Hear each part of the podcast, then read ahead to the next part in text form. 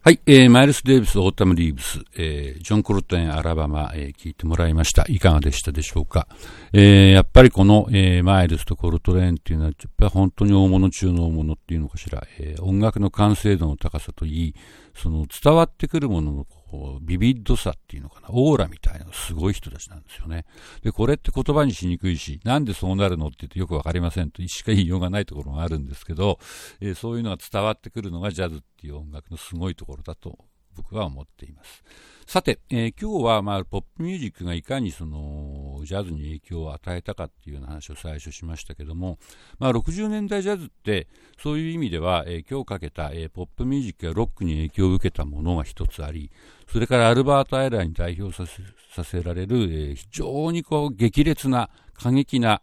えー、フリージャズがありそしてマイルスのような、えー、いろんな要素をすごくバランスよく組み合わせつつ、えー、とっても新鮮な響きを、新しい、あの、新しい響きを、で、えー、珍奇なものっていうかね、あの、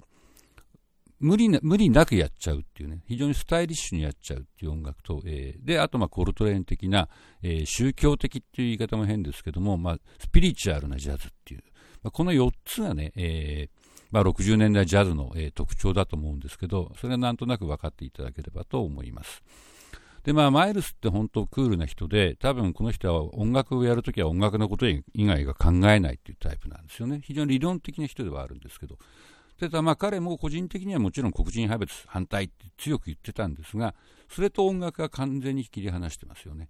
で、まあ、コルトレーンは、うん、どっちかっていうとその政治的というよりは宗教的な人で、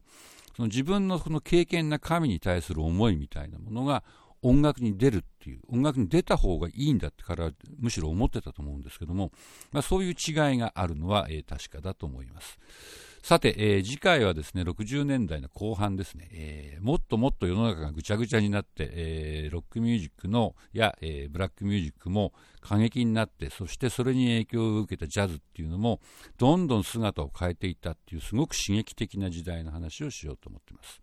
えー、というわけで、またインプレッションカードにサマリーと質問感想などを送ってください。ではまた次回のジャズ研究でお会いしましょう。